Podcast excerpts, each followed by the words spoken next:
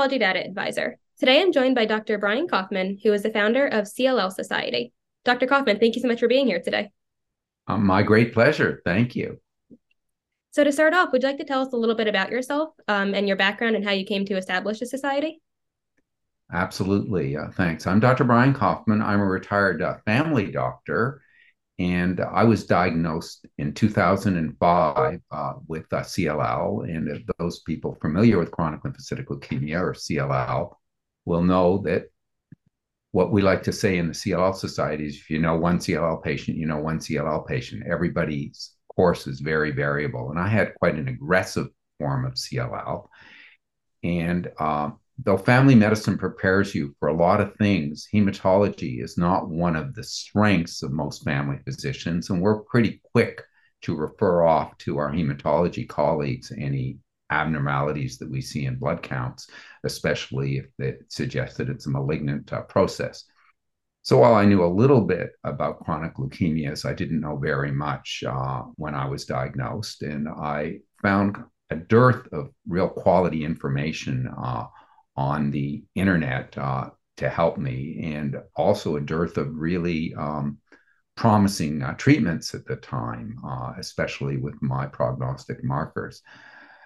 So um, as my uh, leukemia grew more and more aggressive, um, and I needed treatment, and I opted for a, a first remission um, allogeneic hematopoietic stem cell transplant or bone marrow transplant. Uh, I uh, started to tell people about what I was going on, tell my patients about what was going on. And my kid said to me, Dad, that's so old school. You know, you should be uh, you know, blogging on this on the web. So I started to blog, and the blog became extremely popular. And that morphed into my wife and I founding the nonprofit uh, CLL Society. And the blog tells everything in this sort of chronological order, but the website is much more horizontal. So we have, if you're a newbie and you don't have any idea what a lymphocyte is, we have handouts, and that's to help the physician if they want. They can refer to that. What does the bone marrow do? What does the spleen do? You know, why is it enlarged? What's going on here?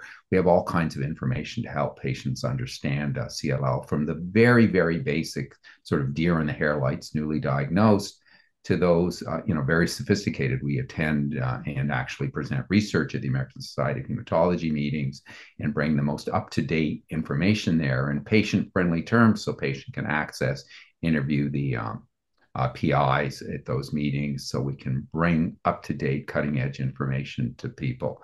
Because we saw that there was this great unmet need for education and support. Great, thank you.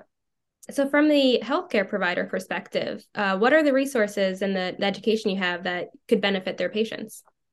Yeah, so we're there to help you make your job easier and to help you with your patients and shared decision making. And as we know in CLL, there are several excellent options that have become available um, in the last several years in terms of uh, targeted therapies, oral therapies, some great immunotherapies that are available, and some great experimental therapies. Um, so uh, the resources that we have are first education. We're formed on four pillars education, uh, support, advocacy, and research.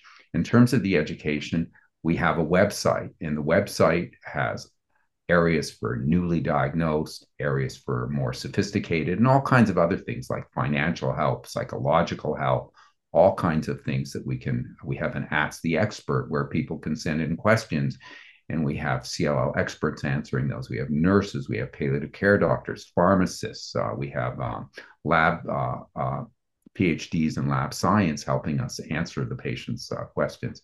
So we're there to help your patients in terms of that. We also do webinars, and lately, about half of our webinars have been on COVID 19 because CLL, as this community knows, is uh, are very immunocompromised, uh, regardless of their stage of therapy. So um, their st- their therapy status. So we uh, uh, have been responding to patients' questions about what their options are during the, the pandemic. We also have over 40 support groups across the country, and these are very carefully monitored. We have very strict rules in terms of what kind of information we can and can't give, confidentiality rules.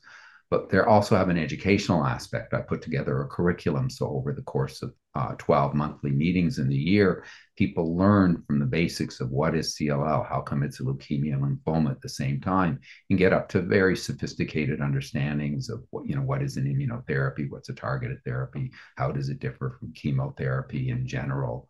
Uh, uh, so, we have that. And also, we're uh, very involved in advocacy. It was our work that uh, led the charge to have the National Institutes of Health, the CDC, and the FDA change the definition of who is moderately or severely immunocompromised to include uh, chronic lymphocytic leukemia, regardless of the stage of therapy, which reflects the reality but was confusing in the language. So we do that, and we've advocated for other drugs and other issues in terms of access to vaccines and things like that.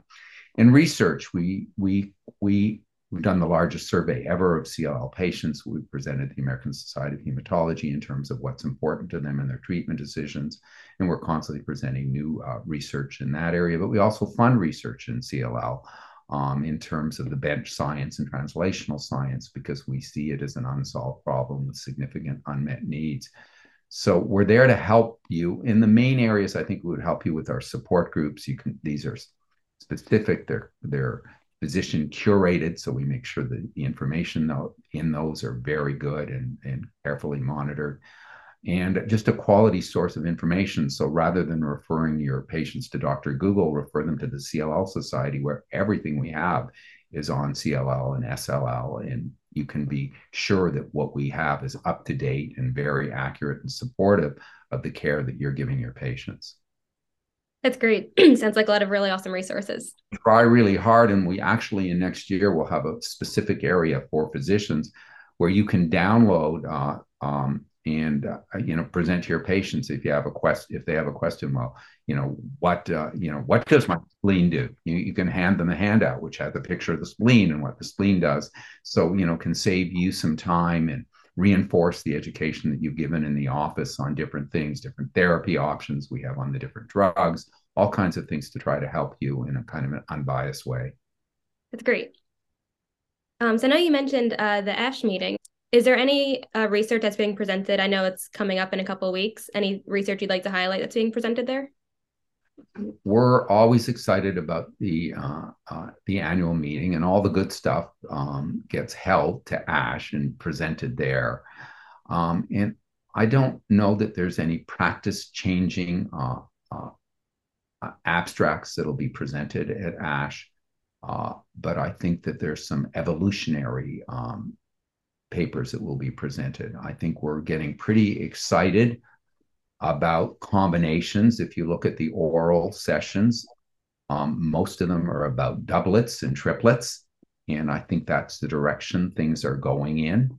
We're also excited about time limited therapy, and we're seeing more of that. And we're also interested and very excited about some of the uh, papers that are coming out on second and third generation BTK inhibitors uh, which may have a safer profile. And just a hint in one of the late breaking abstracts uh, that there may even be better efficacy. So we're really excited to sort of dig into that and see if that may have the potential of being a, a significant practice changing uh, uh, abstract. So we'll, we'll see what happens.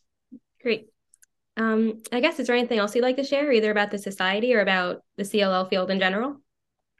So yeah, I I think that for most hematologists uh, and in general oncologists, often there's kind of a sense of relief when uh, patients come into their office with chronic lymphocytic leukemia because it is for many patients an indolent disease, and we know maybe as many as a quarter of patients never need treatment and have a normal life expectancy. But from the patient's perspective, um, that moment of diagnosis and the moment that they're told they're going into watch and wait or active observation is a game changer. And we encourage uh, patients to get the support of other patients because there's things in another patient when somebody can meet a fellow patient who's had the diagnosis for 20 years that can give them more solace than any of the kind words and reassurances that their physician can give them so that's one piece. And the other is just that it isn't a solved problem. And though we have great therapies, uh, once a patient has been failed by a B cell receptor inhibitor, like a PI3 kinase inhibitor or a BTK inhibitor, and by the only B, BCL2 inhibitor, venetoclax, that's out there, they're really short on options. And outside of a clinical trial, um, their prognosis is very poor. We also have a significant number of patients who uh, uh, develop Richter's transformation. So don't see CLL as a solved problem. Um, understand that there's still a lot that needs to be done, that uh, patients are now living longer, they're being diagnosed earlier and younger, and they may burn through the couple wonderful treatment options we have. Um, and there's exciting looks at new drugs in development, exciting looks at new combinations. So we ask, you know, we we can help you and your patients stay up to date on all of that stuff, uh, and we're deeply appreciative of um, working with the uh, physicians in the community and in the academic centers to help them uh, uh help their patients in a in a better way. Great. Uh, well, thank you so much for explaining all this. I'm excited that we'll be able to refer some people back to CLL Society to learn more. Yeah, cllsociety.org. That's where you'll find us, cllsociety.org. Thanks. Perfect. Thank you so much. Thanks. Thank you for listening to Oncology Data Advisor.